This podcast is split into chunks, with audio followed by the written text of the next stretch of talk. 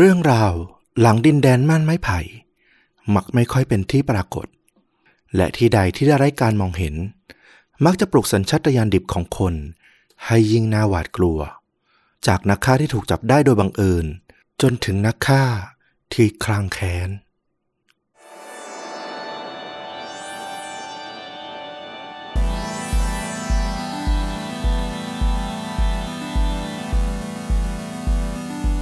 สวัสดีครับ สวัสดีครับ ฆาตจริงยิ่งกว่าหนังพอดแคสต์จากช่องชวนดูดะอยู่กับต้อมครับ แล้วก็ฟลุกครับกับหนึ่งเหตุการณ์ฆาตกรรม พร้อมการแนะนำภาพยนตร์ที่มีเนื้อหาใกล้เคียงกับเรื่องจริงที่เรากำลังจะถ่ายทอดนะครับ แล้วก็เดินทางมาถึง episode ที่ 100 พอดีพอดีเลยอื้อหือมากันไกลมากเหมือนกันนะพวกเรา ใช่ ถ้านับเรื่องจริงยิ่งกว่าหนังไปด้วยเนี่ย จริง ๆ มันทะลุ 200 ตอนไปนานแล้วล่ะ ที่เราจัดกันมา แต่ถ้านับเฉพาะค่าจริงยิ่งกว่าหนัง ที่เล่าเคสคดีต่างๆ เนี่ย ครบร้อยตอนวันนี้เลย แล้วผมดีใจมากที่เป็นคิวคุณเล่า เพราะว่าผมจะไม่ค่อยกดดันเท่าไหร่ ผมว่าเราให้ความสำคัญกับทุกตอนนะ ผมก็คาดหวังตอนของต้อม แม้ว่าจะเป็นตอนที่ร้อยหนึ่งร้อยสองหรือร้อยสามก็ต้องเข้มข้นไม่แพ้กันแน่นอน เรียกว่าเป็นคนที่หาทางลงได้เก่งมากนะครับฟลุกนี่ แต่นั่นแหละอย่างที่ฟลุกว่าไว้เอาจริง ๆ มันก็จริงแหละ คือเราก็ตั้งใจกับทุกตอนที่จะส่งไปถึงคุณผู้ฟังแหละ แต่ว่าจะชอบมากชอบน้อยมันก็แล้วแต่จริต แล้วแต่ว่าเรื่องราวมันไปตรงใจคุณผู้ฟังแต่ละท่านมากน้อยแค่ไหนเนาะเอาละวันนี้เรื่องราวประมาณไหนแล้วระดับความรุนแรงประมาณไหนครับ ผมให้สามครึ่งถึงสี่นะความรุนแรงของวันนี้ เป็นเรื่องราวที่ผมก็ไปหาข้อมูลทำข้อมูลมา ค่อนข้างยากค่อนข้างนานเหมือนกันนะกับ เรื่องราวที่เอามาเล่าในวันนี้ เอาช่วงเวลาแล้วกัน มันใกล้ตรุษจีน ผมก็เลยไปหาคดีหรือเคสที่น่าสนใจในประเทศจีน โดยเฉพาะที่เป็นจีนแผ่นดินใหญ่อะนะเออ เอามาเล่าสู่กันฟัง โอ้โห น่าสนใจมากแล้วเป็นประเทศที่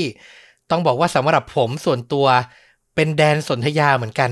คือเราอะหาข้อมูลอะไรเกี่ยวกับจีนแผ่นดินใหญ่ ได้ค่อนข้างยาก ถ้ามันไม่ใช่ข้อมูลที่เหมือนทางในประเทศเขาต้องการจะปล่อยออกมา ถูกต้องเอออันเนี้ยหายากจริง ๆนะครับ น่าสนใจเลยมา ลุยกันดีกว่า ก็อย่างที่เกริ่นไปนะครับว่าเป็นเรื่องราวจากดินแดนหลังม่านไม้ไผ่ ในความหมายของเขตปกครอง เขตอุดมการณ์คอมมิวนิสต์ สมัยที่จีนแผ่นดินใหญ่เนี่ย เป็นขั้วอำนาจหลักคู่กับโซเวียตที่ใช้ชื่อว่าดินแดนหลังม่านเหล็กนะ ก็จะเป็นศัพท์ยุคสงสมัยสงครามเย็นอะไรประมาณนั้น แต่ก็ต้องบอกว่าไอ้ม่านไม้ไผ่ที่ว่าเนี่ยหลังๆเนี่ยมันไม่ใช่แล้วนะ เพราะว่าตั้งแต่จีนเริ่มมีนโยบายที่จะเปิดประเทศมากขึ้น ปรับปฏิรูประบบเศรษฐกิจ ตั้งแต่สมัยของท่านประธานาธิบดี เติ้งเสี่ยวผิงเนี่ยมันก็ทำให้ไอ้ความลึกลับดำมืด หลังม่านไม้ไผ่ที่ไม่ค่อยปรากฏสู่สายตาชาวโลกเนี่ยมันค่อยๆ จางลง แต่ก็แน่นอนอย่างที่ต้อมรู้สึกเลย เรื่องราวที่มันอยู่ในจีนแผ่นดินใหญ่นะ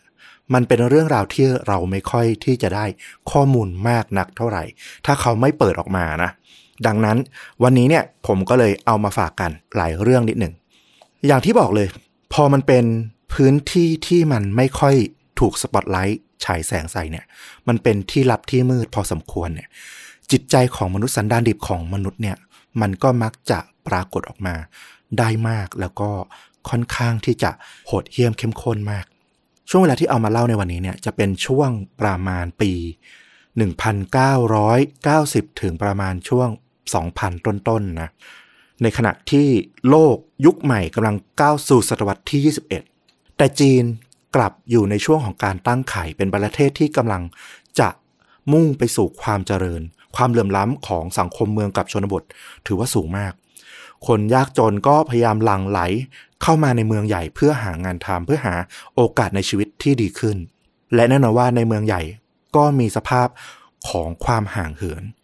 คนที่ทำงานก็ทำงานหาเช้ากินค่ำเก็บตัวทำงานของตัวเอง ไม่รู้จักกันเท่าไหร่ ไม่เหมือนกับครอบครัวในยุค สมัยก่อนที่แบบคนข้างบ้านหรือคนในชุมชนในหมู่บ้านจะรู้จักกันหมดนะ ก็ต้องบอกว่าในยุคก่อนหน้านั้นเนี่ย แม้แต่คนมาขโมยรถจักรยานของชาวบ้านเนี่ย เรียกว่ารู้กันทั้งหมู่บ้าน รู้ด้วยว่าใคร เพราะว่าทุกคนจะช่วยกันจับตามอง ว่าใครทำอะไรยังไงบ้าง เพียงแต่ว่าการสอดส่องเพื่อนบ้านเนี่ยในยุคปี 2000 เนี่ย ในแบบนี้ไอ้ที่แบบว่าจะ ช่วยดูแล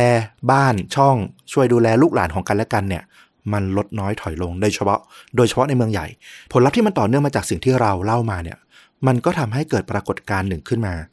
ที่ตามรอยประเทศฝั่งตะวันตกที่มันเคยเกิดขึ้นมาระยะหนึ่งแล้ว นั่นก็คือ ประเทศจีนได้มาถึงยุคของการกำเนิดฆาตกรฆ่าต่อเนื่องตำรวจจีนเนี่ยในหน้าหนังสือพิมพ์ในหน้าสื่อเนี่ย มักจะอ้างเลยว่า พวกเขาสามารถคลี่คลาย คดีฆาตกรรม โดยทั่วไปของประเทศเนี่ยได้มากถึงร้อยละ 85 เลย แต่ในแง่ของความเป็นฆาตกรต่อเนื่องฆาตกรรม ที่มันเกิดขึ้นซ้ำๆโดยบุคคลคนเดียวเนี่ยหรือกลุ่มคนกลุ่มเดียวกันเนี่ยกลับเป็นรูปแบบที่ตำรวจในจีนช่วงนั้นเนี่ยเรียกว่าไล่ตามไม่ทัน ยังไม่มีองค์ความรู้ในการที่จะจัดการ พวกกลุ่มคนที่มีแนวคิดแบบนี้ เขาบอกว่า ความที่มันขาดประสบการณ์ ขาดความเข้าใจ ในเรื่องของคนที่มันเปลี่ยนแปลงไปสังคมที่มันเปลี่ยนแปลงไป แล้วมันเกิดฆาตกรพวกนี้เนี่ยมันทำให้เกิดคดีที่มันบานปลายยิ่งใหญ่มาก ยกตัวอย่างเช่น มันมีคดีหนึ่งเกิดขึ้นในมณฑลเหอหนาน มีกลุ่มโจรกลุ่มหนึ่งเนี่ยในช่วงปี 2000เนี่ยรวมตัวกัน แล้วก็ใช้วิธีเอาเครื่องกระทุ้งพังประตูบ้านของคนเนี่ยเข้าไป พอเข้าไปข้างในได้เนี่ย ก็ใช้มีดสังหารสมาชิกในบ้านทั้งหมด รูปแบบการฆ่าแล้วก็ปล้นแบบเนี้ยเกิดขึ้นซ้ำๆกระจายไปทั้งมณฑลเลย แต่ว่าตำรวจไม่สามารถตามจับได้ สาเหตุเพราะว่า พวกโจรพวกฆาตกรกลุ่มนี้เนี่ย ใช้อุบายง่าย ๆ ง่ายอย่างเหลือเชื่อ ง่ายจนแปลกใจว่าทำไมตำรวจถึงตามจับไม่ได้ สิ่งที่พวกเขาใช้ก็คือ เปลี่ยนรองเท้าทุกครั้ง ที่จะไปก่ออาชญากรรม เพราะว่าในช่วงนั้นตำรวจอาศัยเพียงร่องรอยของดอกยางรองเท้าในการจับคู่ว่าใครคือฆาตกร พอคดีแต่ละคดีเนี่ย รอยเท้าไม่ซ้ำกันตำรวจก็ไม่ได้เชื่อมโยงว่ามันคือกลุ่มคนกลุ่มเดียวกัน แล้วมันก็เลยขาดข้อมูลในการที่จะตามจับตามล่า ปรากฏว่ากว่าตำรวจจะรู้ตัวนะว่าไอ้กลุ่มโจรกลุ่มเนี้ยมันใช้วิธีการเนี้ยเปลี่ยนรองเท้าทุกครั้งในการปล้น ก็มีชาวบ้าน ถูกสังหารไปแล้วถึง 77 คนด้วยกัน โอ้โห เยอะมาก แล้วอย่างที่ฟลุกบอกเลยคือมันเป็นยุคที่ไม่เคยเจอฆาตกรต่อเนื่องมาก่อน ทุกอย่างใหม่หมด การสืบสวนไม่มีเทคโนโลยีไม่มีการฝึกหัดเรียนรู้ใด ๆ โอ้โห เป็นอะไรที่น่ากลัวจริงใช่ อันเนี้ยเรากำลังเกริ่นให้เห็นภาพว่าตำรวจในยุคปี 1990 ถึง 2000 ต้นๆ เนี่ย ในประเทศจีน ถือว่ายังมีเครื่องมือยังมีองค์ความรู้ในการตามล่าพวกกลุ่มคนที่มีแนวคิดต่อต้านสังคม แล้วก็เป็นฆาตกรต่อเนื่องเนี่ยเรียกว่าไล่ไม่ทันเลย เคสแรกในวันนี้ที่เราจะเอามาเล่ากันเนี่ยเกิดขึ้นในปี 2001 ที่เมืองอู่ฮั่นในตอนนั้นเนี่ยเมืองอู่ฮั่นก็ได้รับการปลุกให้เป็นเมืองที่จะกลายเป็นเมืองอุตสาหกรรม หลักของประเทศจีนในอนาคต ผู้คนจากทั่วสารทิศเลยก็ต่างเข้ามา เข้ามาในเมืองเพื่อมาหางานมาหาโอกาสทางทางที่ในเมืองเนี่ยเต็มไปด้วยมลพิษ จากทั้งอากาศแล้วก็น้ำแต่คนก็ไม่สามารถมีสิทธิ์เลือก แน่นอนว่าสังคมอุตสาหกรรมอะมันมีความตึงเครียดของคนที่อยู่ในนั้น มากอยู่ละ แต่น่าสนใจมากว่า ในหน้าหนังสือพิมพ์ ไม่มีข่าวอาชญากรรมปรากฏสักเท่าไหร่เลย ต้องบอกว่าไม่ใช่เพราะว่าคนจีนมีศีลธรรมสูงกว่า ใครที่อื่นนะนะ หากแต่ว่าสื่อมวลชน ในประเทศ ในมณฑลในเมืองนั้นนะเลือกที่จะลงข่าวอย่างระมัดระวัง พยายามไม่ให้กระทบกับภาพลักษณ์ของเจ้าหน้าที่รัฐ พราะไม่งั้นก็จะโดนกดดัน จากรัฐเนี่ยอาจจะโดนสั่งปิด หรืออาจจะโดนข่มขู่ต่างๆนานาพวกเขาก็จะระมัดระวังมากว่า ถ้าข่าวอะไรที่มันไม่ชัวร์ไม่จริง ไม่แน่นอน แล้วมันมีเรื่องเกี่ยวข้องกับการปฏิบัติหน้าที่ของเจ้าหน้าที่รัฐตำรวจ ทหารต่างๆ ก็จะเลือกไม่ลงไปเลย ดังนั้น หนังสือพิมพ์หรือสื่อต่างๆ จะลงข่าวแค่เพียง การจับกลุ่มคนร้าย หรือการปิดคดีได้เท่านั้น คดีไหนที่ยังปิดไม่ลงแล้วมันเกิดเหตุขึ้นมา ไม่ว่าจะเกิดกี่คดีก็ตามจจะไม่ได้รับการแจ้งเตือนผ่านทางสื่อมวลชนเลย ชาวบ้านจะไม่รู้เลยว่า มีเกิดเหตุปล้นชิงที่ไหน ไม่รู้เลยว่ามีเหตุการฆาตกรรมเกิดขึ้นที่ไหน ถ้าไม่ได้อยู่ในละแวกนั้นจริง ๆ ดังนั้นชาวบ้านชาวเมืองในยุคนั้นจะเตือนกัน ผ่านทาง สุสานและงานศพ พวกเขาจะรู้ว่ามีสิ่งผิดปกติเกิดขึ้นในชุมชนของเขา ก็มาจากการตายที่มันผิดปกติ แล้วก็บอกต่อกันว่า เออ คนคนนี้เขาตายได้ยังไง นั่นแหละถึงจะได้รู้ว่า เออ มันมีเรื่องราวที่มันต้องระวัง ไม่ปกติเกิดขึ้นในละแวกบ้านพวกเขา แต่ถึงจะอย่างนั้นก็ตามไอ้การบอกปากต่อปากอะ่ะ มันก็ไม่ได้จะไปทั่วถึงทางชุมชนได้ อย่างที่บอกนะ มันเข้าสู่สังคมเมืองอะ่ะ คนที่แบบจะมาบอกเล่ามาหวังดีมาบอกกล่าวกันอะ่ะ มันก็น้อย เพื่อนบ้านเองก็อาจจะไม่รู้จักกัน เช่นเดียวกัน ผู้หญิงคนหนึ่งวัย 41 ปี ชื่อว่า หวังกุ้ยอยู่ เธอมีบ้านอยู่ในอู่ฮั่นนี่แหละ อยู่กับสามี เธอก็ไม่ได้ยินข่าวลือไม่ดีอะไรในเมืองนี้เลย เธอออกไปเล่นไพ่นกกระจอก ซึ่งเป็นกิจกรรมที่คนจีนนิยมมากแล้วเธอก็ชอบมาก เล่นเพลินจนดึกดื่นเลย กว่าจะกลับบ้านก็เที่ยงคืน วันนั้นเธอเดินกลับบ้านต้องผ่านซอยมืดๆผ่านตรอก จินสุย เพียงลำพังสำหรับกุ้ยอยู่เนี่ย เธอไม่รู้สึกอะไรหรอก เส้นทางนี้เธอกลับบ่อยครั้ง ดึกเดินๆก็กลับมา ทุกครั้งก็ปลอดภัยไม่มีเรื่องมีราวอะไร แต่เธอก็ระวังไว้ก่อนเหมือนกัน เธอก็จะไม่ใส่เครื่องประดับ ที่มันล่อตาล่อใจพวกโจร เธอก็เดินผ่านพวกซอยเปลี่ยวเนี่ยกลับบ้าน จนมาถึงที่ปากประตูทางเข้าอพาร์ตเมนต์ของเธอ ตอนนั้นเธอก็โล่งใจแล้วโอ้จะได้เข้าบ้านสักทีเที่ยงคืนกว่าตีหนึ่งละ ป่านนี้สามีไม่รู้จะกลับมาหรือยัง ระหว่างที่เธอจะเปิดประตูนั้นเอง มันก็มีมือของคนร้าย เอาอิฐฟาดใส่ด้านหลังศีรษะของเธออย่างแรง เธอล้มลงแล้วก็กรีดร้องอย่างเจ็บปวด ตอนนั้นเนี่ย เธอยังมีสติพยายามตะเกียกตะกายนะคลาน พยายามเอาตัวแทรกผ่านประตูเข้าไปในอพาร์ตเมนต์หวังว่าจะยังรอด ระหว่างนั้นก็กรีดร้องส่งเสียงขอความช่วยเหลือจากคนที่อยู่ตรงนั้น ซึ่งแน่นอนว่าเที่ยงคืนตีหนึ่ง ชาวบ้านก็ปิดบ้านเงียบกันหมดละ ตอนนั้นเอง เธอรู้สึกว่าเธอถูกมือจับตัวกระชาก หมุนพลิกขึ้น จากที่ความหน้าตะเกียกตะกาย หงายขึ้นมาเผชิญหน้ากับคนร้ายที่จ้องลงมา ในมือคนร้ายเนี่ยไม่มีอิดละ แต่ที่มันเงื้อขึ้นมาสูงเหนือหัวเนี่ย คือมีดผ่าแตงโมคล้ายๆมีดอิโต้ด้ามยาว เกือบจะเป็นดาบ เธอก็กรีดร้องสุดเสียงเลย พอรู้แล้วว่าจะเจออะไร จังหวะนั้นนะเพื่อนบ้านก็ได้ยินเสียงก็เปิดหน้าต่างออกมาดูว่ามันเกิดอะไรขึ้น สิ่งที่เพื่อนบ้านมองลงมาที่ด้านล่างแล้วเห็นก็คือ เห็นด้านหลังของคนร้าย น่าจะเป็นผู้ชาย เอามีดฟันลงไปที่กลางอกของหวังกุ้ยอยู่ หลายต่อหลายครั้ง ชาวบ้านก็เริ่มร้องละมีคนฆ่ากันมีคนฆ่ากัน โจรได้ยินก็รีบชิง ทรัพย์สมบัติที่ติดตัวของหวังกุ้ยอยู่แล้วก็รีบวิ่งหนีไป มีผู้หญิงที่โดนเหมือนกับหวังกุ้ยอยู่เนี่ย ถูกจู่โจมด้วยคนร้ายที่ใช้มีด ในช่วงปี 2001 นั้นนะใกล้เคียงกับช่วงเวลาที่หวังกุ้ยอยู่ถูกฆาตกรรมเนี่ยถึง 6 ราย และมี 4 รายในนี้ที่เสียชีวิตหนำซ้ำหลังการเสียชีวิตของหวังกุ้ยอยู่ไปเพียงแค่ 1 วันเท่านั้น ก็มีหญิงสาววัย 20 ปี ที่มาทำงานใช้แรงงานนะมาล้างจานในพวกร้านอาหารในอู่ฮั่น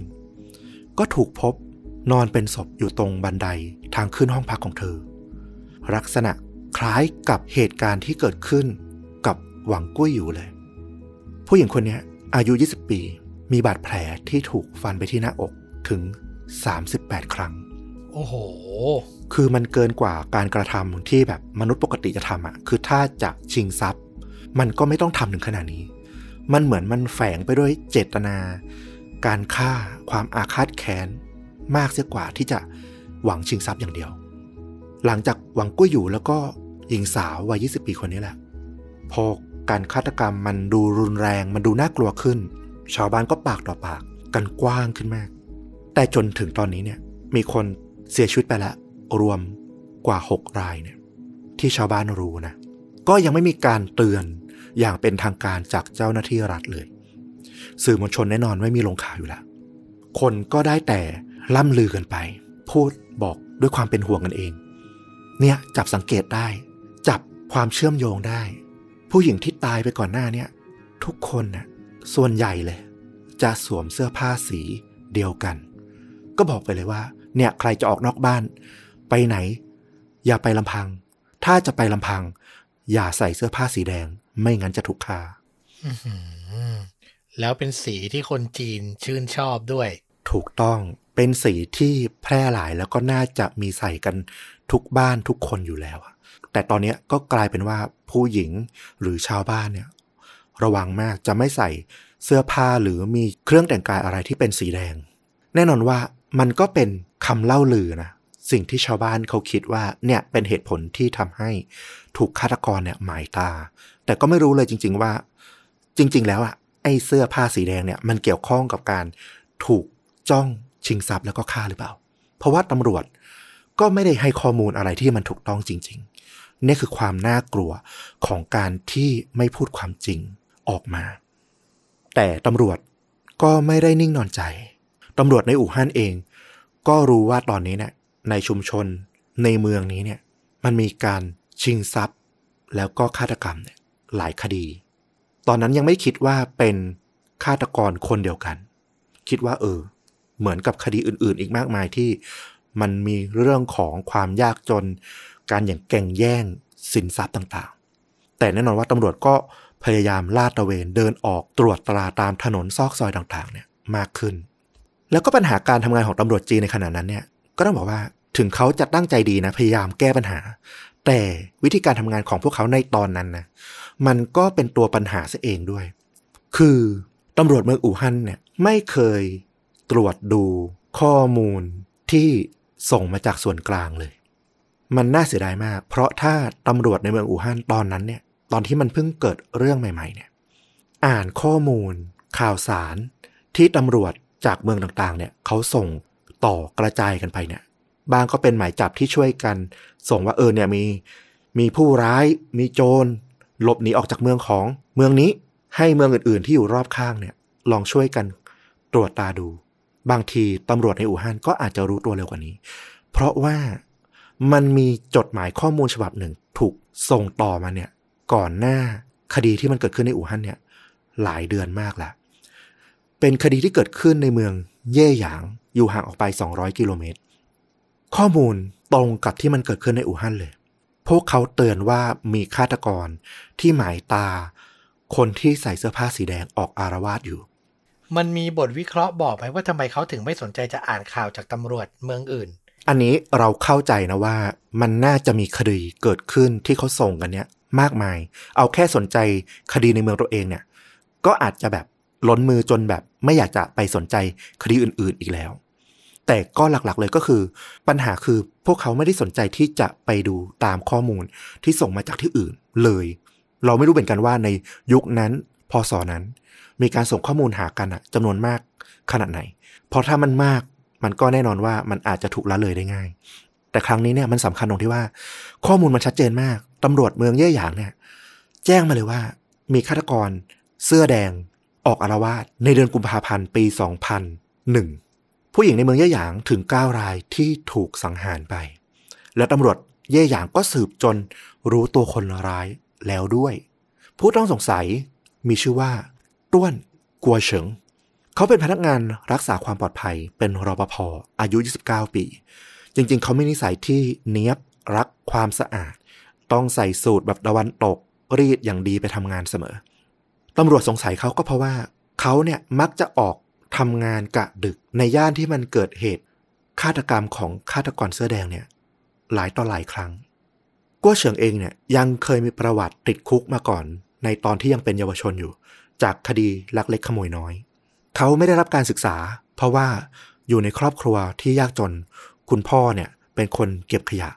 แล้วก็ไม่มีเงินที่จะส่ง เขาเข้าเรียนเพราะเขาเป็นลูกคนสุดท้อง จากพี่น้องสี่คน พออ่านหนังสือไม่ออกเขาก็เลยทำงานได้แค่แบบงานที่มันต้องใช้แรง ไม่ต้องใช้ความรู้มาก เขาเคยพาแฟนสาวมาที่บ้านครั้งหนึ่ง แต่พอผู้หญิงเนี่ยแฟนสาวของเขาเนี่ยมาเห็นสภาพบ้านของ ต้วนกัวเฉิง ว่าแบบยากจนค้นแค้น ก็ทิ้งเขาไป อันเนี้ยตำรวจเย่หยางเขาบอกว่า มันอาจจะเป็นแรงจูงใจที่ทำให้เขาเนี่ย มีความแค้นต่อพวกผู้หญิงขึ้นมาก็ได้ตำรวจเย่หยางเนี่ยไปดักรอต้วนกัวเฉิงที่บ้านของเขาที่อาศัยอยู่กับพ่อแม่ รอตั้งแต่เย็นเลย ตอนเช้าเดี๋ยวกัวเฉิงทำงาน เสร็จจะต้องกลับมา รอจนถึงตอนสายก็ไม่พบว่าเขากลับบ้านสักทีตอนนั้นก็รู้แล้วว่ากัวเฉิงน่าจะไหวตัวทัน แล้วก็หนีไปก่อน และเมืองที่กัวเฉิงหนีไปเนี่ย แล้วก็ฝังตัวซ่อนตัวอยู่ก็คือที่อู่ฮั่นนี่เองตำรวจเย่หยางไม่รู้หรอกว่าหนีไปที่ไหน ก็ส่งจดหมายแจ้งไปยังเมืองต่างๆ ทั่วประเทศจีนเลย เนี่ยเหตุมันเกิดขึ้นก่อนหน้าประมาณ6ถึง8เดือน ถ้าตำรวจอู่ฮั่นเนี่ยได้ข้อมูลนี้มาก่อนเนี่ย บางทีอาจจะจับตัวฆาตกรได้ ตั้งแต่ที่มีการสังหารเกิดขึ้นในอู่ฮั่นตั้งแต่คดีแรก ๆ ไปแล้ว พอรู้ทั้งชื่อ รู้ทั้งข้อมูล ส่วนตัวประวัติต่างๆ ของฆาตกร ที่ต้องสงสัยที่หนีมา ตอนที่เขามาอยู่ในอู่ฮั่นเนี่ยเขาเปลี่ยนไปใช้แท้ของแม่ แล้วก็เปลี่ยนชื่อแฝงตัวเป็นคนอื่น เขาจะชื่อว่าหูเฉิง แล้วก็เช่าห้องพักรายวัน ราคาถูกอาศัย ตอนกลางวันก็นอนหลับอยู่ในห้อง กลางคืนออกไปตระเวน เดินหาเหยื่อ ตอนนี้เนี่ยตำรวจในอู่ฮั่นก็ยังไม่รู้ตัวเลยว่าฆาตกรคือใคร ก็จัดชุดพิเศษกว่าพันนายนะ เพื่อตามล่าฆาตกรคนนี้เป็นกรณีเฉพาะเลย แต่ขนาดระดมกำลังตำรวจเป็นพันนายแล้วเนี่ย ก็ไม่สามารถหาตัวเจอ ยังไม่รู้ด้วยซ้ำว่าคือใคร จนถึงวันที่ 10 เดือนสิงหาคมตำรวจอู่ฮั่นก็เลย ทนไม่ไหวละโอ้ชาวบ้านก็เริ่มอยู่ไม่สุข แล้วพวกเขาก็ไล่ตามฆาตกรไม่ทันสักทีก็เลยยอมทำหนังสือประสานขอข้อมูลจากตำรวจเมืองที่อยู่รอบข้าง แล้วก็เมืองอื่น ๆ ในประเทศจีนตำรวจเย่หยางที่อยู่ห่างออกไป 200 กิโลเมตร ได้หนังสือฉบับนี้จากอู่ฮั่นโชคดีที่ตำรวจเย่หยาง อาจจะไม่ได้มีคดีมากเท่าที่อู่ฮั่นเห็นหนังสืออ่านแล้วรู้ทันทีเลยว่า เนี่ยมันคือฆาตกรคนเดียวกันกับที่เมืองของเขาที่หนีไป ก็รีบติดต่อ กลับมาที่อู่ฮั่นทันที แจ้งชื่อผู้ต้องสงสัยว่าคือต้วนกัวเฉิง แล้วก็แจ้งนามแฝงด้วยว่า ตอนนี้อาจจะใช้ชื่อว่าหูเฉิงตำรวจอู่ฮั่นพอได้ข้อมูลจากตำรวจเย่หยาง ก็เลยมีแนวทางในการสืบหาคนร้าย และก็ต้องบอกว่าจริง ๆตำรวจมีศักยภาพมากทีเดียว เพราะหลังจากรู้ข้อมูลเนี้ยแค่ชื่อกับฉายานามแฝงเนี่ย อีกสามวันให้หลังเท่านั้นเอง ตำรวจ ในอู่ฮั่นตามหาหูเฉิงหรือต้วนกัวเฉิงเนี่ยเจอเลยทันที และที่มันน่าอับอายสำหรับตำรวจมากๆก็คือ ห้องพักห้องเช่าที่กัวเฉิงเนี่ยไปเช่าอยู่เนี่ยเป็นเกสต์เฮาส์อยู่ห่างจากสถานีตำรวจ แค่ไม่กี่นาทีอะเดินไม่กี่นาทีถึงอะตำรวจสองนายได้รับข้อมูลว่ามีบุคคลชื่อนี้พักอาศัยอยู่ที่ห้องเช่าห้องนี้ ก็บุกมา แล้วก็พังประตูเข้าไป สภาพที่พวกเขาเห็นก็คือต้วนกัวเฉิงยืนอยู่ในห้องคนเดียว ใส่กางเกงในแค่ตัวเดียว เขาหันมาเจอตำรวจแล้วก็พุ่งเข้าใส่ แล้วก็พยายามต่อสู้พยายามจะหนี แต่แน่นอนว่าตำรวจเตรียมตัวมาดี มีพวกมากกว่าก็จับเขากดลงพื้นได้สำเร็จ ก็เป็นอันจบชื่อของฆาตกรเสื้อแดง ด้วยจำนวนเหยื่อ 13 รายในอู่ฮั่นนะนะ ยังไม่นับรวมกับที่เย่หยางอีก 9 ราย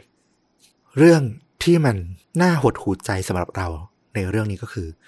หลังจากที่จับฆาตกรต้นกู้เฉิงได้ วันรุ่งขึ้น เป็นครั้งแรกที่ชาวเมืองอู่ฮั่นโดยทั่วไปที่ไม่ได้อยู่ในละแวกที่มันเกิดคดีเนี่ย ได้รับรู้ว่า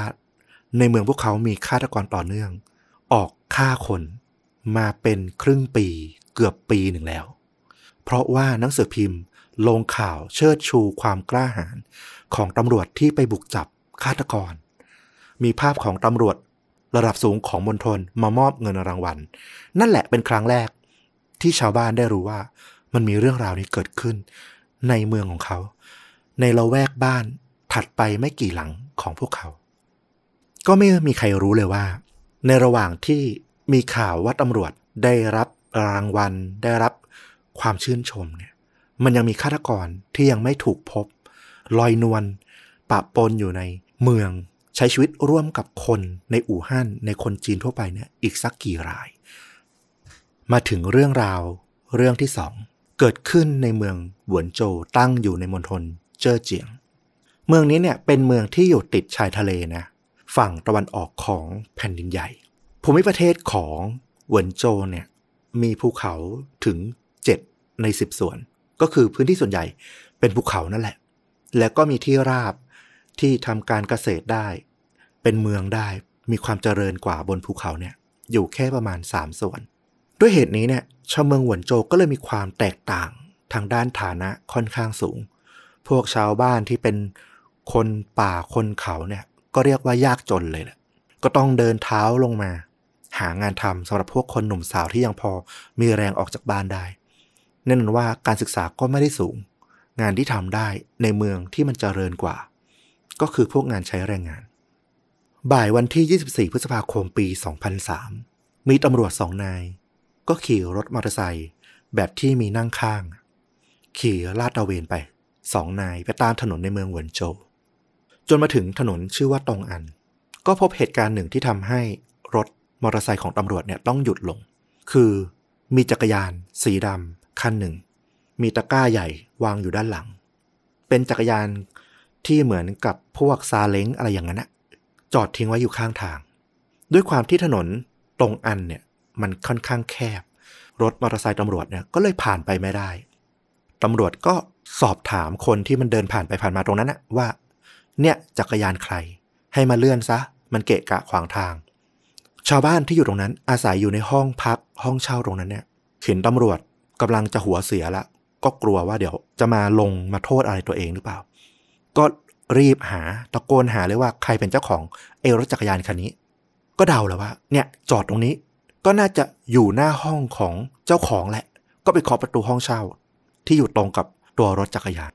ทุบๆๆๆก็ไม่มีเสียงตอบ แต่ว่ารู้ว่ามีคนอยู่ในห้องพราะได้ยินเสียงเพลงเนี่ยเปิดดังอยู่ข้างใน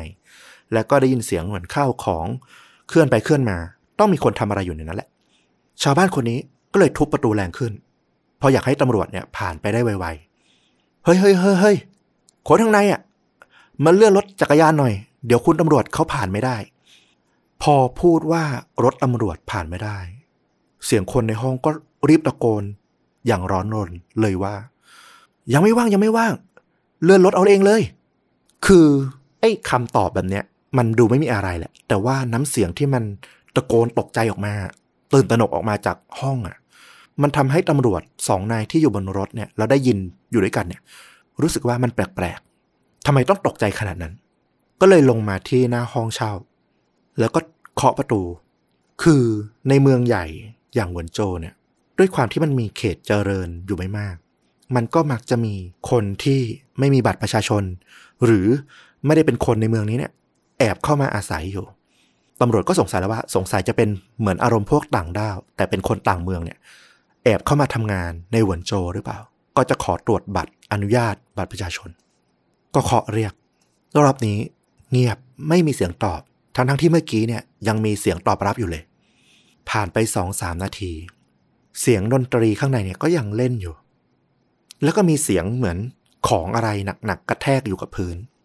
ตำรวจก็มองหน้ากันคิดว่ามันน่าจะผิดปกติละ รู้ว่าเป็นตำรวจเคาะเรียก แล้วก็มีคนอยู่ในห้อง แต่ไม่ยอมเปิดประตู ก็เลยตัดสินใจถีบพังประตูเข้าไป พอประตูเปิดกว้างออก ก็มีเงาของผู้ชายคนหนึ่งที่หลบอยู่ข้างประตูวิ่งแหวกตำรวจ หนีออกไปพยายามจะวิ่งออกไปบนถนนตำรวจก็วิ่งไล่คว้าตัวจับเอาไว้ แต่ว่าก็จับลำบาก เพราะว่าพอคว้าแขนของชายหนุ่มคนนั้นเนี่ยมันก็เปียกลื่นไปหมด เพราะว่าสองแขนแล้วก็ฝ่ามือของชายหนุ่มคนนั้นน่ะ มันเต็มไปด้วยเลือดสีแดงสด กลิ่นคาวคลุ้งเต็มตัวไปหมด พอตำรวจไล่จับสำเร็จกลับเข้ามา เข้าไปในห้องเช่า เข้าไปดูว่ามันเกิดอะไรขึ้นกันแน่ สิ่งที่เห็นในห้องก็คือ มีเครื่องเล่นเพลง เปิดเสียงดัง มีโต๊ะเหล็ก เหมือนโต๊ะที่ใช้ในห้องฉุกเฉิน แต่ว่า ไม่ได้สภาพดีอย่างนั้น เป็นโต๊ะเหล็กที่เหมือนประกอบขึ้นมาเอง มีอ่าง มีอะไรหลายอย่างที่มันดูแปลกตามาก ดูไม่ใช่เป็นโต๊ะทั่ว ๆ ไป และที่สำคัญ มีร่างของชายคนหนึ่งนอนจมกองเลือดอยู่ สภาพร่างกายของผู้ชายคนนั้นเนี่ย ขาดรุ่งริ่ง ถูกแยกออกเป็นหลายชิ้น ใกล้กันยังพบกับชุดที่วางทิ้งเอาไว้ ชุ่มไปด้วยเลือด เป็นชุดที่แปลกตาไม่เหมือนกับชุดที่คนทั่วไปใส่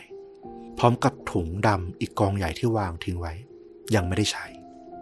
จากการที่ตำรวจเก็บ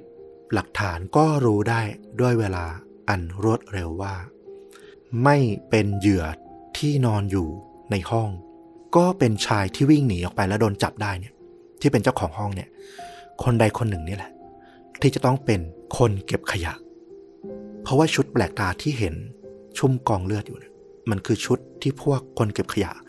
มักจะใส่คล้ายๆเอี้ยม ชายหนุ่มที่ถูกจับได้มีชื่อว่า เฉินหยงเฟิง อายุแค่ 20 ปีเท่านั้นเอง เขามาจากหมู่บ้านในหุบเขาไม่มีการศึกษา จบแค่ชั้นประถมเท่านั้น แล้วก็ต้องออกมาใช้แรงงาน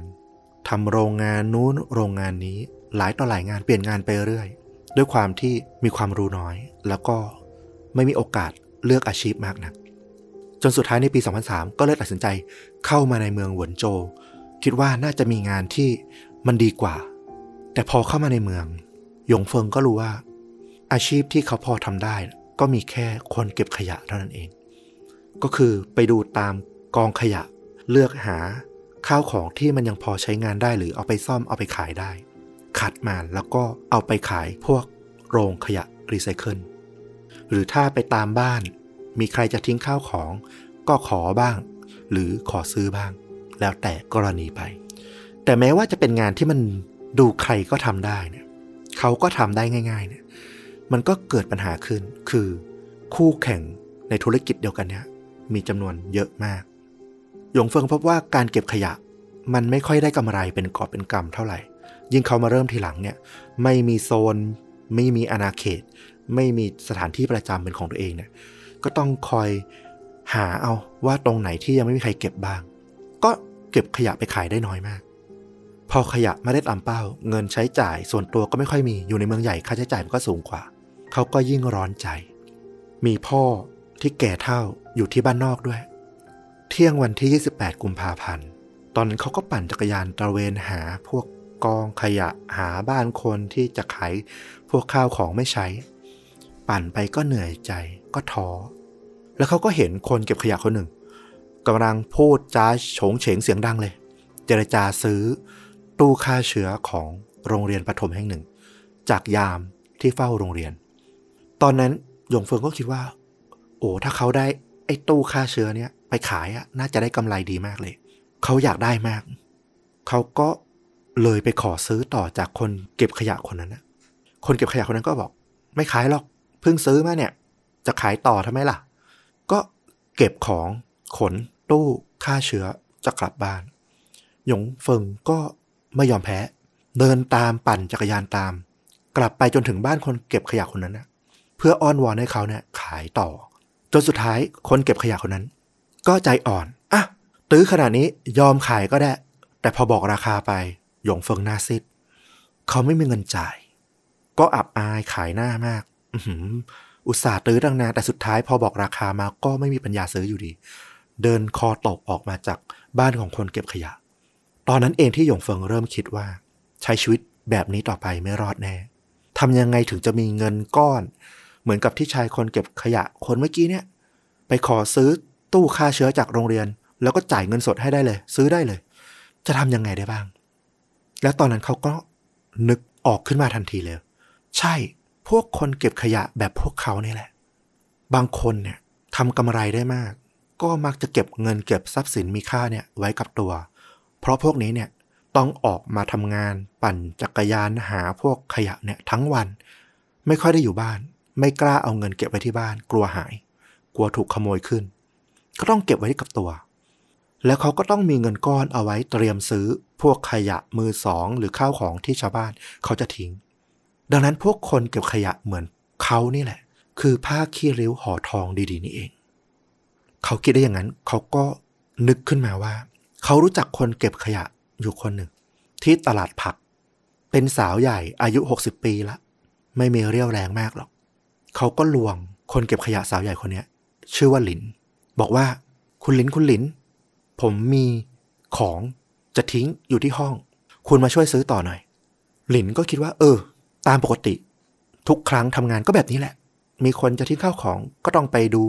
ไปประเมินราคาที่ห้องแล้วก็ต่อรองซื้อ ก็ตามไปจนถึงห้องพักของยงเฟิงยงเฟิงในตอนนั้นเนี่ย มีแค่ขวานแล้วก็มีดปอกผลไม้ ที่ติดตัวมาจากบ้านนอกเท่านั้น เขาก็ใช้แค่สองอย่างเนี่ยปลิดชีวิต หลินสาวใหญ่ แน่นอนว่าเป็นการลงมือครั้งแรกที่ไม่ได้ตัดเตรียมตัวอะไรมาเลย งงกเงินเงิน แต่ว่าอย่างที่บอกเป็นผู้หญิงที่อ่อนแอวัย 60 ปี มันก็ไม่ได้เกินมือของหนุ่มที่กำยำแล้วก็อายุแค่ 20 ปีอย่างเขา เขาตัดชิ้นส่วน ร่างกายของหลินใส่ถุงดำหลาย ๆ ถุง แล้วก็เอาไปทิ้งยังจุดต่างๆ ในเมือง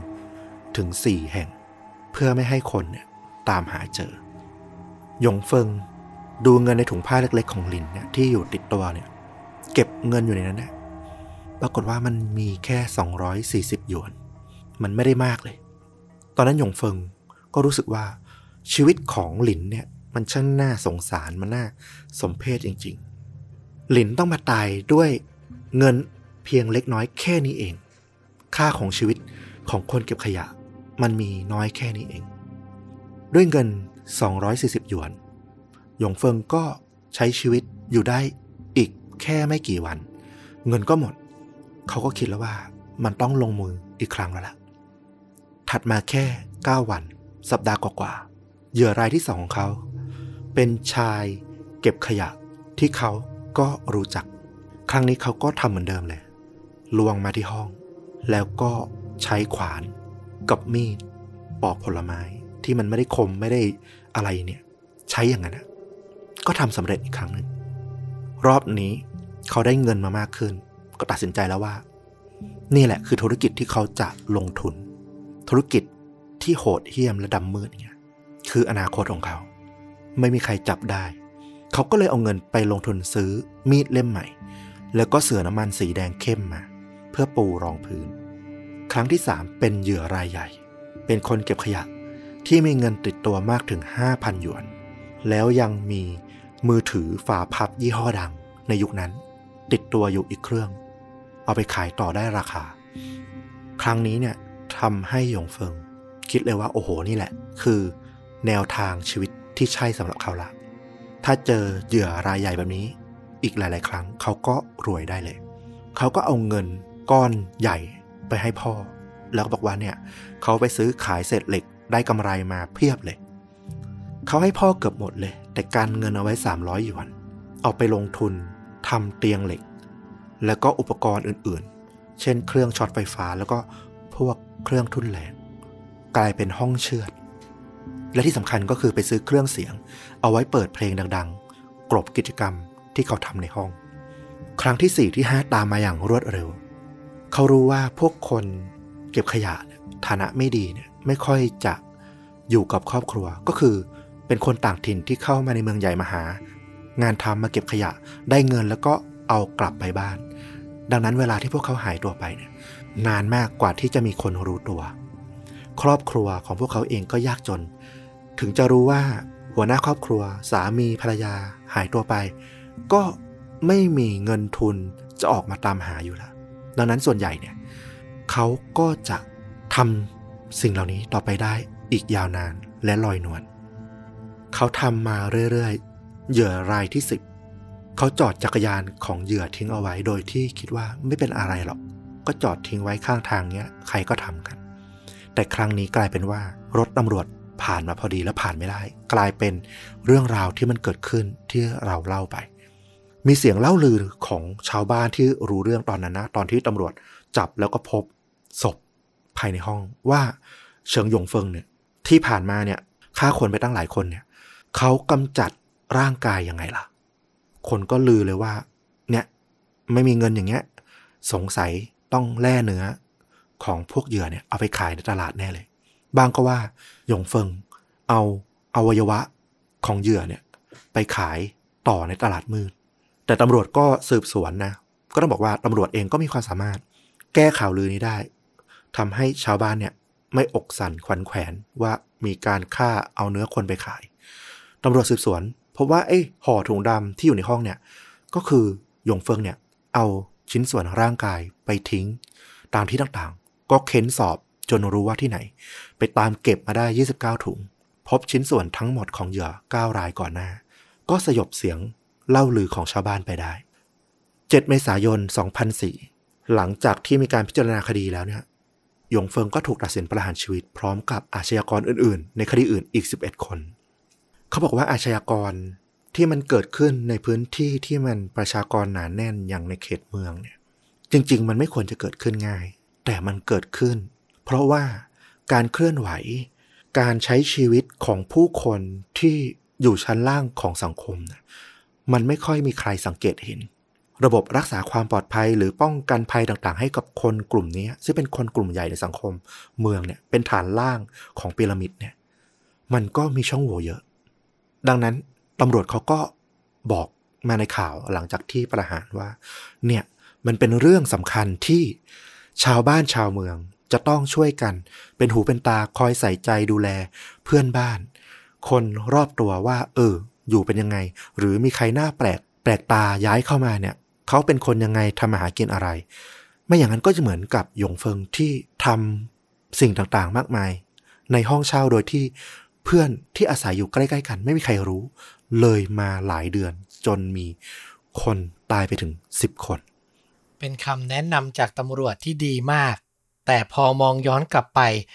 คนที่ควรจะจัดสรรระบบการแจ้งเตือนออกข่าวไม่ปิดบังมากที่สุด สุดท้ายก็กลับเป็นพวกเขาเองนั่นแหละอืมเป็นเรื่องตลกร้ายนะ อืม คือฟังคำแนะนำมาเห็นด้วยหมดเลย แต่สิ่งที่ควรจะทำมากที่สุดจากพวกคุณมันไม่ได้ถูกทำขึ้นมาไง อันนี้ก็น่าเสียดาย แล้วในอีกมุมหนึ่งตัวฆาตกรเองเขาก็โหดร้ายจังเลยทำไมเขาไม่ได้นึกถึงว่า คนที่ทำอาชีพเดียวกับเขาก็มีสิ่งที่จำเป็นแล้วก็มีครอบครัวที่ต้องดูแลเหมือนเขาเช่นเดียวกันอะ คือสุดท้ายเขาก็นึกถึงแต่ตัวเองเนาะน่าเศร้ามาก เราว่าเรื่องของการศึกษาก็สำคัญ คนเราพอไม่รู้คุณค่าของจริยธรรมศีลธรรม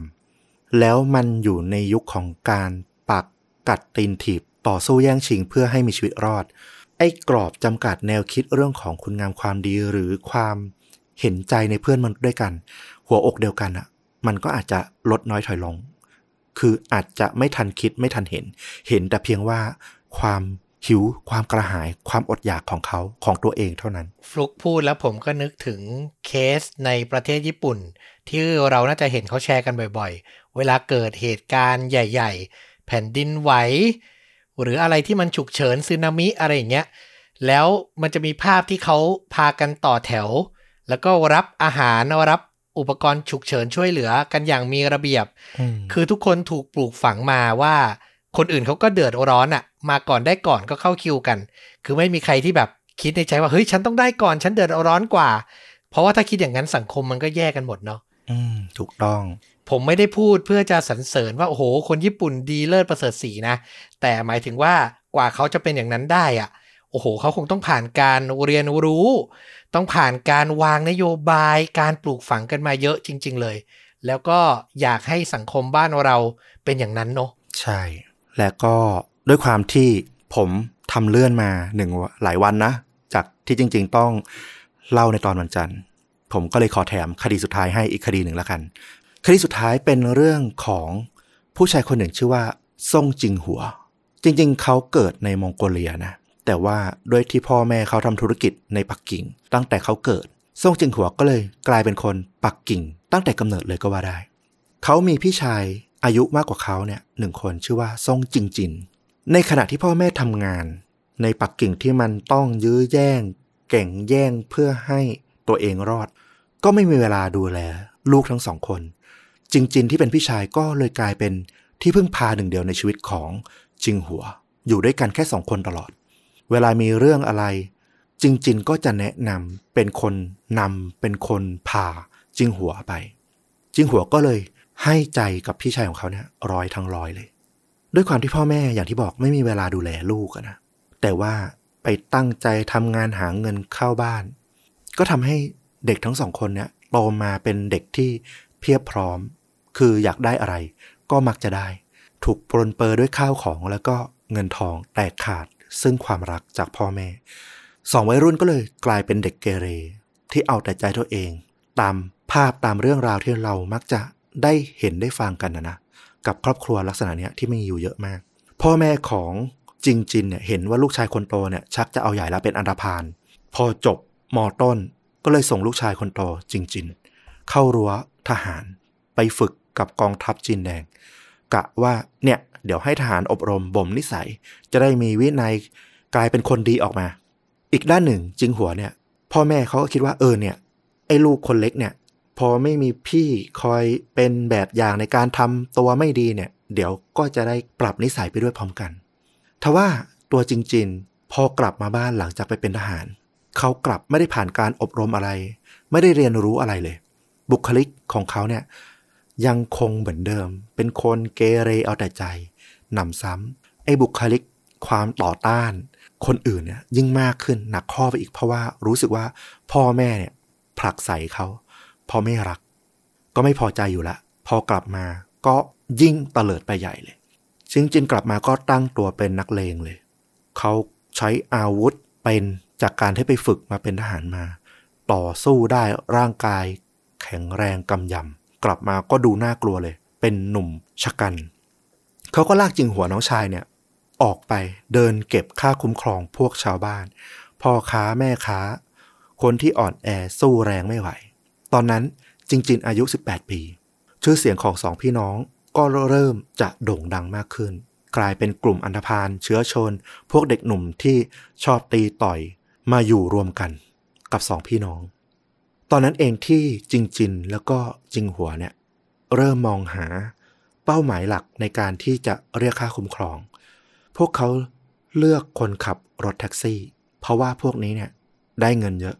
ก็ไปเรียกเก็บค่าคุ้มครอง ค่าจอดบ้างค่าอะไรบ้าง เป็นประจำถ้าจะมาจอดรับคนในบริเวณนี้ต้องจ่ายค่าคุ้มครอง วันหนึ่งในปี 1996 จริงๆก็พาน้องชายของเขาเนี่ยไปเก็บค่าคุ้มครองตามปกติ แต่รอบนี้ไปเจอรถแท็กซี่ ไม่แน่ใจว่ามาจากถิ่นอื่นหรือเปล่า ไม่รู้ว่ากลุ่มอนาพานกลุ่มนี้เนี่ยน่ากลัวขนาดไหน หรือก็รู้อยู่แล้วแต่คิดว่าจะไปยอมทำไม แค่พวก เด็กวัยรุ่น อายุ 17-18 ตั้งกลุ่ม รวมกวนกัน แค่นั้นเอง ก็ไม่ยอมจ่าย จริง ๆ เนี่ยไม่เคยเจอใครที่แบบปฏิเสธเขามาก่อน ตั้งแต่เด็กมาได้รับการเอาใจแล้วก็ต้องได้ทุกอย่าง จริง ๆ ก็ชักมีดออกมา เอามาจ่อใส่คนขับแท็กซี่ เขาทำอย่างเงี้ย ขู่พวกคนในตลาดมาหลายต่อหลายครั้งและทุกและทุกคนก็ยอมจ่ายเขา แต่รอบนี้คนขับแท็กซี่กลับไม่สนใจ ยืนยันยังไงก็ไม่จ่าย จริง ๆ ก็โกรธมาก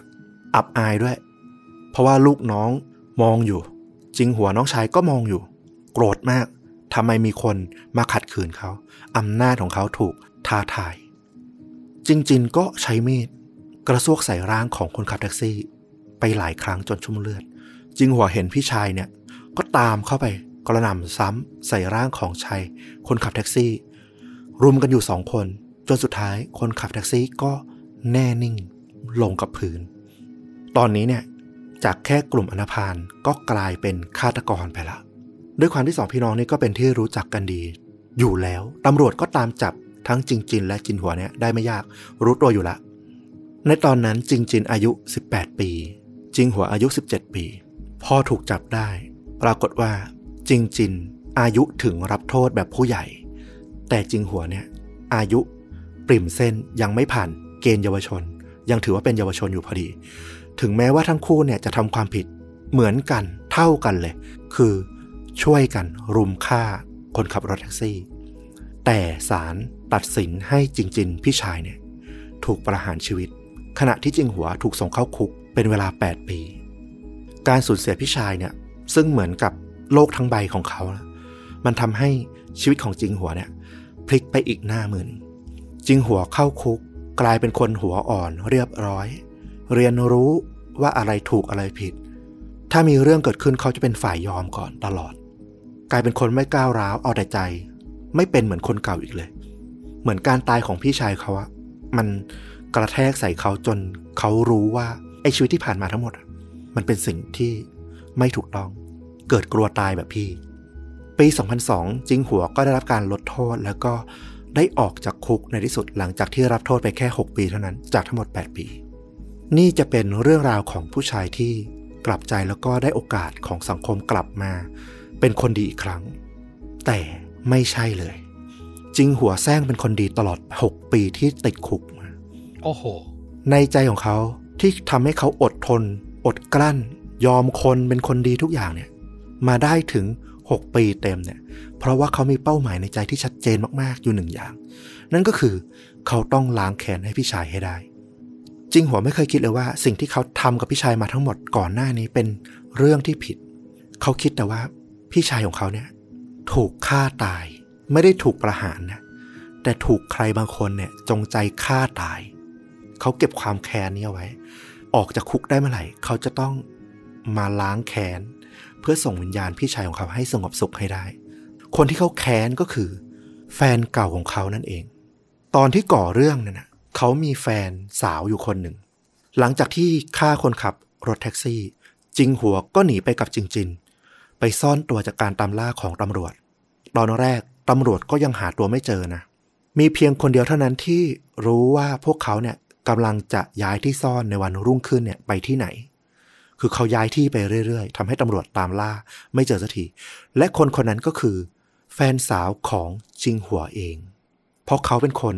บอกกับแฟนสาวว่า เดี๋ยวเขาจะหนีไปที่ไหน แล้ววันรุ่งขึ้นบังเอิญเหลือเกินตำรวจบุกมารวบตัวเขา ถึงที่ซ่อนได้ทันที มันทำให้เขาเห็นภาพแฟนสาวลอยขึ้นมาทันทีเลยว่า นี่แหละเขาถูกหักหลังจากคนที่เขารักแล้วนำซ้ำ ไอการที่แฟนสาวของเขาหักหลังเขาอย่างเงี้ย มันยังเป็นสาเหตุที่ทำให้พี่ชายร่วมสายเลือดหนึ่งเดียว โลกหนึ่งเดียวในชีวิตเขาเนี่ย ถูกประหารไปด้วย ถ้าไม่ได้ฆ่าแฟนสาวของเขา หลังจากออกจากคุกเนี่ย เขาคงไม่สามารถตายตาหลับได้เลย เขาเก็บความแค้นนี้มา6ปี จนเป็นนักโทษชั้นดีได้ออกมาก่อนกำหนด จึงหัวกลับมาที่เมืองที่เขาเคยอาศัยอยู่ ที่แฟนสาวก็อยู่ด้วย ออกตามหา ไปบ้านแฟนสาวเลย ตั้งใจจะไปฆ่าล้างครัว แต่ก็เหมือนว่าครอบครัวของแฟนเก่าของจิงหัวเนี่ย ก็รู้ตัวนะว่า อันตรายอยู่ไม่ได้เลย เพราะว่าจิงหัวติดคุกแค่ 8 ปี ไม่รู้ว่าหลังจากนั้นออกมาจะเป็นยังไง ครอบครัวของแฟนเก่าจิงหัวเนี่ย ย้ายบ้านออกจากเมืองเนี้ยแล้วก็ไม่ติดต่อกับคนรู้จักที่อยู่ในเมืองเนี้ยอีกเลย ต่อให้จิงหัวไปถามต่อใครต่อใคร ที่เคยรู้จัก ก็ไม่มีใครตอบได้เลยว่า ครอบครัวนี้นะ ย้ายหนีไปไหนจิงหัวก็แค้นมาก อุตส่าห์เก็บกดความแค้นไว้หกปียอมเป็นคนดีมาตลอด กะว่าออกมาจะล้างแค้นให้หนำใจให้สาแก่ใจ แต่ก็มาเจอกับความว่างเปล่า เหมือนกับความแค้นของเขาไม่ได้ระบายออกไปไหนเลย ตอนนั้นเขาคิดขึ้นมาว่า เขาเก็บความรู้สึกเนี้ย เอาไว้ไม่ไหวละมันต้องระบายใส่ใครสักคน เขาต้องลงมือกับหญิงสาว ใครก็ได้ที่รูปร่างหน้าตาละไม้คล้ายแฟนเก่าของเขา แค่ได้เห็นมันก็จุดความโกรธขึ้นมา โดยที่เขาเนี่ยไม่สามารถกลั้นเอาไว้ไหวเขาก็ออกตามหาพักพวกที่จะมาร่วมกัน เพราะว่าทำคนเดียวเนี่ย มันยากแล้วก็เสี่ยง เขาไปเจอกับอนาพานคนหนึ่งชื่อว่า หยางจิงกวง ก็เป็นคนที่มีนิสัยเกลียดคร้านนะหนักไม่เอาเบาไม่สู้ไม่ยอมทำงาน รักสบาย จิงหัวก็มาชักชวนเลย บอกว่าเนี่ย ดูท่าทางใช้ได้ เป็นนักเลงมาร่วมกันฆ่าผู้หญิงแล้วก็ชิงทรัพย์กันไหมล่ะ จะได้ร่ำรวย ฉันเนี่ยฆ่าเพื่อล้างแค้นส่วนนายเนี่ย เอาเงินเอาทรัพย์สินที่ติดตัวผู้หญิงพวกนั้นนะเอาไปได้เลยทั้งหมดจิงหัวไม่เอาเลยจิงกวงตอนแรกก็กลัวนะ ตลอดชีวิตมาก็แค่เป็นอันธพาลแต่ไม่เคยคิดเรื่องจะฆ่าคน ก็ปฏิเสธ แต่จิงหัวก็ไม่ยอมหวานล้อมอยู่หลายครั้ง บอกว่า เนี่ย เดี๋ยวนายจะรวยนะ มีเงินทองทรัพย์สินมากมาย สบายๆ แล้วก็ทำด้วยกันเนี่ย ไม่มีใครจับได้หรอก และต่อให้ตำรวจตามจับได้ ฉันเองจะสารภาพเลยว่า ที่ฆ่าไปทั้งหมดเนี่ย ฉันทำคนเดียว นายไม่เกี่ยวเลย หวานร้อมอยู่อย่างเงี้ย จนจิงกวงก็เริ่มเปลี่ยนใจ เริ่มคิดว่า เออ ถ้าจิงหัวจะรับสารภาพรับไปคนเดียวแล้วเขารอด มันก็ไม่มีความเสี่ยงนี่นะสุดท้ายก็ยอมช่วยในแผน ฆาตกรรมของจิงหัว วิธีการก่ออาชญากรรมของจิงหัวแล้วก็จิงกวงเนี่ยง่ายมากเลย คือเขาขับรถไปตามท้องถนน พอเจอผู้หญิงรูปร่างหน้าตาคล้ายแฟนเก่า จิงหัวก็จะจอด แล้วก็เปิดกระจก ชวนผู้หญิงเนี่ยไปนั่งรถเล่นกัน หวานล้อมด้วยวาทศิลป์ของเขาเนี่ย จนผู้หญิงเนี่ยยอมขึ้นรถมา เขาก็ขับพาไปยังที่นัดกับจิงกวงเอาไว้ เป็นที่เปลี่ยว หลังจากนั้นก็ลงมือสังหาร หรือถ้าขับรถไปเจอผู้หญิงเดินอยู่เพียงลำพังระแวกนั้นไม่มีคนเลย ไม่มีใครเห็น ก็ไม่เสียเวลาหวานล้อม ก็จะกระชากลักพาตัวจับขึ้นรถมาเลย หลังจากลงมือกับเหยื่อรายแรกในเดือนกุมภาพันธ์ปี 2005 ได้สำเร็จ จิงหัวแล้วก็จิงกวง ก็รู้สึกเลยว่า เฮ้ย มันง่ายกว่าที่คิดมากเลยนะสำหรับพวกเขา พวกเขาก็เลยเล่นใหญ่ขึ้น ไปเช่าบ้านหลังหนึ่ง ตั้งใจทำเป็นโรงเชือด เอาไว้จัดการกับพวกร่างกายของพวกผู้หญิงที่เป็นเหยื่อ ตลอดสองปีพวกเขาลงมือปล้นแล้วก็ฆ่าผู้หญิงไปมากถึง9คน โดยที่ไม่มีใครรู้เลย เพื่อนบ้านที่อยู่บ้านเช่าติดกัน ก็ไม่รู้ ไม่มีใครเคยรู้เลยว่า ผู้ชายสองคนนี้ทำมาหากินอะไร ใช้ชีวิตอยู่ยังไง แต่อยู่มาได้ตลอด จนกระทั่ง สองปีถัดมานั่นแหละ วันหนึ่งเพื่อนบ้านที่อาศัยอยู่ด้านข้าง เห็นถุงดำวางทิ้งเอาไว้ เป็นถุงดำจากบ้านเช่าของพวกจิงหัวกจิงกวง เขาได้กลิ่นเหม็นคุ้งมาก็แบบทนไม่ไหว สงสัยมากมันกลิ่นอะไร ด้วยความอยากรู้นะ เห็นว่าบ้านจิงหัวไม่มีใครอยู่ ก็เลยแอบไปเปิดถุงดำนั้นดู สิ่งที่เขาเห็นก็คือ ศีรษะของเด็กสาวที่กำลังเน่าเปื่อย เขาตกใจสุดขีด แต่ก็พยายามกลั้นเสียงร้องเอาไว้ รีบมัดถุงดำคืน แล้วก็เดินกลับเข้าบ้าน ตั้งใจว่าจะทำเป็นไม่รู้เรื่อง เป็นไม่เคยเห็นเรื่องนี้มาก่อน ไม่อยากแสหาเรื่องใส่ตัว ตั้งใจเก็บเอาไว้เพียงลำพัง แต่สิ่งที่เขาไม่รู้ก็คือ ไอ้ตอนที่เขาไปคุยเปิดถุงดำดูนั่นนะในบ้านของจิงหัวนะ มีสายตาที่ เลือดเย็นมองทอดออกมาแล้วเห็นทุกอย่างเกิดขึ้น จิงหัวอยู่ในบ้าน แล้วก็รู้แล้วว่าเพื่อนบ้านของเขาเนี่ย เจอแล้วว่ามีศพถูกเอาไปทิ้ง คืนนั้นซ่งจิงหัวแล้วก็หยางจิงกวงสองคน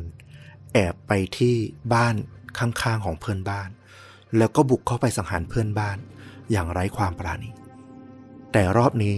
พอเกิดเรื่องนอกบ้านของตัวเอง จิงหัวก็ทำเรื่องหนึ่งที่พลาดอย่างร้ายกาจนั่นก็คือ เขาเป็นคนติดบุหรี่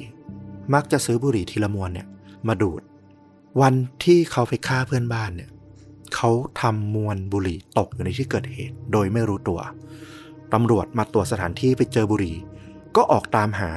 เพราะรู้ว่าเพื่อนบ้านที่ตายเนี่ย ไม่ใช่คนสูบบุหรี่ ดังนั้นมวลบุหรี่ที่พบในบ้านต้องเป็นของฆาตกรแน่ๆก็ออกไปสอบถามตามร้านขายของชำ ที่ขายบุหรี่ยี่ห้อเดียวกันเนี่ย มีอยู่ร้านหนึ่งจำได้แม่นเลยว่าไอ้วันที่มันเกิดเหตุฆาตกรรมเกิดขึ้นที่บ้านของผู้ชายคนนี้เนี่ย มีผู้ชายคนหนึ่งมาซื้อบุหรี่ แค่มวนเดียว ยี่ห้อนี้ แล้วก็มีแค่คนเดียวเลยด้วยในวันนั้น นั่นก็คือจิงหัวนั่นเองตำรวจก็ไปตามจับสำเร็จพฤศจิกายน 2007 ทั้งจิงหัวแล้วก็จิงกวง ถูกขึ้นศาลที่ปักกิ่ง เขาก็สารภาพทั้งหมด แล้วก็บอกว่าชิ้นส่วนส่วนใหญ่ที่มันขนาดไม่ใหญ่มาก เขาเอาไปทิ้งตามท่อระบายน้ำกลายเป็นพวกสิ่งปฏิกูลไปหมดละ ไม่มีหลักฐานให้ละ แต่ถึงกระนั้นก็ตามศาลก็พิจารณาจากเรื่องราวที่มันเกิดขึ้น แล้วก็ตัดสินประหารชีวิตทั้งคู่ในที่สุดซ่งจิงหัวจบชีวิตด้วยการยิงเป้า ในสถานที่ที่เดียวกับที่ซ่งจิงจินพี่ชายของเขาเนี่ยเคยถูกประหารไปก่อนหน้าเมื่อหลายปีก่อน เขามีโอกาสที่จะกลับตัวแบบสุดๆ แล้วเขาก็ไม่เลือกที่จะทำอย่างนั้น กับเอาความแค้นมาใส่หัวใจ ทั้งๆที่จริง ๆ แล้วเรื่องราวทั้งหมดมันเกิดจากตัวเขาเองอืมด้วยซ้ำเลย โอ้โห คือน่าเศร้ามากแล้ว ไม่ได้คิดอยากจะพยายามเข้าใจเขาเลยนะ คือธรรมดาเนี่ย ถ้าผมทำค่าจริงยิ่งกว่าหนังก็อยากจะหาเหตุผลหาแรงจูงใจ หาสิ่งที่ทำให้ฆาตกรอยากเป็นอย่างนั้นน่ะ เออ แต่เคสนี้นี่ผมรู้สึกว่าเขามีโอกาสแล้ว เขาเลือกเส้นทางนี้เองก็น่าเศร้าเนาะวันนี้เราก็เอาหลายเรื่องราวที่มันเกิดขึ้นในจีนแผ่นใหญ่ ในช่วงยุคห่วงเวลาที่ ก็ต้องบอกว่ามันอาจจะต่างจากปัจจุบันนะ ปัจจุบันเขาอาจจะไม่เหมือนเดิมละ แต่ตอนยุคนั้นนะปี 2000 1990 ถึง 2000 ต้นๆเนี่ยมันยังมีอะไรหลายอย่างที่มันผิดแปลกและมันส่งเสริมให้ ฆาตกรเนี่ยมันกำเนิดขึ้นมากมายจากหลายสาเหตุ ซึ่งแต่ละคดีเราว่าน่าจะทิ้งข้อคิดหลาย ๆ อย่างให้กับผู้ฟัง รวมถึงถ้าใครมีหน้าที่มีอาชีพที่เกี่ยวข้อง สามารถจัดการดูแลในเรื่องเหล่านี้ได้เนี่ย เราว่ามันน่าจะเป็นข้อคิดที่ดีที่เอาไปปรับใช้เพื่อป้องกันเหตุ ไม่ให้มันเกิดขึ้นในสังคมบ้านเราอะนะ แล้วสุดท้ายการเปิดเผย โปร่งใสทำอะไรไม่ต้องปิดบัง คือการทำระบบให้มันเป็นอย่างนั้นน่ะ ก็ดีที่สุด ถ้าถามผมนะ อืม ถูกต้อง ไอเรื่องระบบการปกครองคอมมิวนิสต์ประชาธิปไตย ผมไม่ได้มีความรู้พอจะถกกันได้ขนาดนั้นว่าอะไรดีกว่ากัน ซึ่งจริง ๆ มันไม่มีคำตอบหรอก ถ้าถามผมนะ คือคนที่ชื่นชอบแต่ละระบอบหรืออยู่ใต้ภายใต้แต่ละระบอบก็คงเห็นแตกต่างกันไปอืมหาข้อดีข้อเสียมาพูดได้แตกต่างกันไป แต่การทำทุกอย่างให้มันเปิดเผยโปร่งใสอะ อยู่ระบอบไหนมันก็ทำได้นะ เออแม้เราจะเรียนรู้มาว่า ระบอบแบบคอมมิวนิสต์อะไรอย่างนี้อาจจะไม่ค่อยอยากจะทำกันแบบนั้นสักเท่าไหร่ คืออยากจะควบคุมให้มันแบบทุกอย่างอยู่ภายใต้กลุ่มผู้นำอะเนาะแต่พออะไรที่มันแบบเป็นความจำเป็นเกี่ยวกับผู้คนอะผมว่ามันก็ควรจะทำอะอืม บางทีมองในเรื่องของความมั่นคง เรื่องของความปกครองได้อะนะ ไม่อยากให้ สิ่งที่มันยังไม่ชัดแจ้งชัดเจน ไปเป็นเรื่องเป็นราว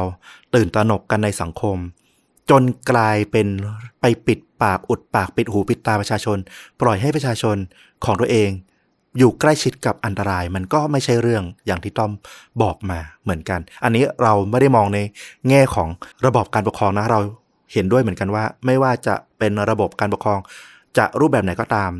มันก็มีจุดดีของมัน เพียงแต่ หัวใจของการมองว่าอะไรคือประโยชน์สูงสุดของประชาชน นั่นต่างหากที่จะต้องถูกนำมาคิดอืมแล้วภาพยนตร์ล่ะ ภาพยนตร์เนี่ยไม่ได้เป็นเรื่องราวการฆาตกรรมที่มันโหดเหี้ยมอย่างที่เราได้เล่าไป แต่มันมีหนังจีนอยู่เรื่องหนึ่ง เมื่อปี 2019 เรารู้สึกว่าหนังเรื่องนี้น่าจะตอบโจทย์หลาย ๆ อย่างในทิศทางเดียวกับเรื่องราวที่เราได้เล่ามาทั้งหมด ตอนนี้ เป็นกระแสมาอีกครั้งหนึ่ง เมื่อปี 2019 มาฉายบ้านเราก็ถูกพูดถึงในระดับหนึ่งละ ตอนนี้มาลงใน Netflix ดูได้ง่ายขึ้น อยากให้ไปดูกัน ชื่อเรื่องว่า Better Days เป็นหนังจีนที่เล่าเรื่องของยุคประมาณ 90-2000 นี่แหละ เป็นเรื่องราวของเด็กผู้หญิงคนหนึ่งที่ถูกบูลลี่ในโรงเรียนนะเนาะ แล้วก็ได้พบกับอันธพาลเด็กผู้ชายคนหนึ่งที่เข้ามาในชีวิตของเธอ จนสุดท้ายมันกลายเป็นโศกนาฏกรรมของวัยรุ่น ที่ใช้คำว่า better day เนี่ย มันยิ่งกลัดก่อนและสะท้อนถึงความโศกเศร้าได้อย่างมากเลย เราไม่อยากจะพูดรายละเอียดของมันเยอะ เราว่าลองไปดูเองแล้วกัน มันสะท้อนทั้งสังคมความกดดันที่เราเชื่อว่าก็ไม่ได้ต่างจากบ้านเราเลย เด็กผู้หญิงคนนี้นางเอกที่เผชิญอยู่ แล้วจุดที่มันนานำไปสู่ท้ายเรื่องที่มันบีบคั้นหัวใจมากๆ เนี่ย อื้อหือเราว่าผู้ใหญ่อย่างพวกเราน่าจะได้ ข้อคิดอะไรที่ดีไปอีกเยอะเลยทีเดียว น่าสนใจมากเป็นอีกหนึ่งภาพยนตร์ที่ไปคว้ารางวัลมามากมาย ใช่นะครับ เอาล่ะ และนี่ก็คือฆาตจริงยิ่งกว่าหนังใน episode นี้ อัดแน่นจุใจ 3 เรื่อง 3รสเลย เมืองจีนเราไม่ค่อยได้ไปฟังเรื่องราวกันบ่อยๆ ก็ถือว่าฟลุกจัดเต็มให้นะครับ ถ้าใครชื่นชอบก็สามารถสนับสนุนต้อมกับฟลุกได้โดยการ กดปุ่ม Super Thanks หรือปุ่มขอบคุณนะครับ อยู่ใกล้ๆ ปุ่ม Subscribe ใน YouTube เลย ส่งรายได้โดยตรงให้เราได้เลยนะครับ หรือจะสมัครสมาชิกช่อง สนับสนุนว่าเราเป็นรายเดือนก็ได้เช่นเดียวกัน แล้วกลับมาพบต้อมกับฟุกได้ในพอดแคสต์ตอนใหม่ตอนต่อๆไป วันนี้เราไปเพียงเท่านี้ สวัสดีครับ สวัสดีครับ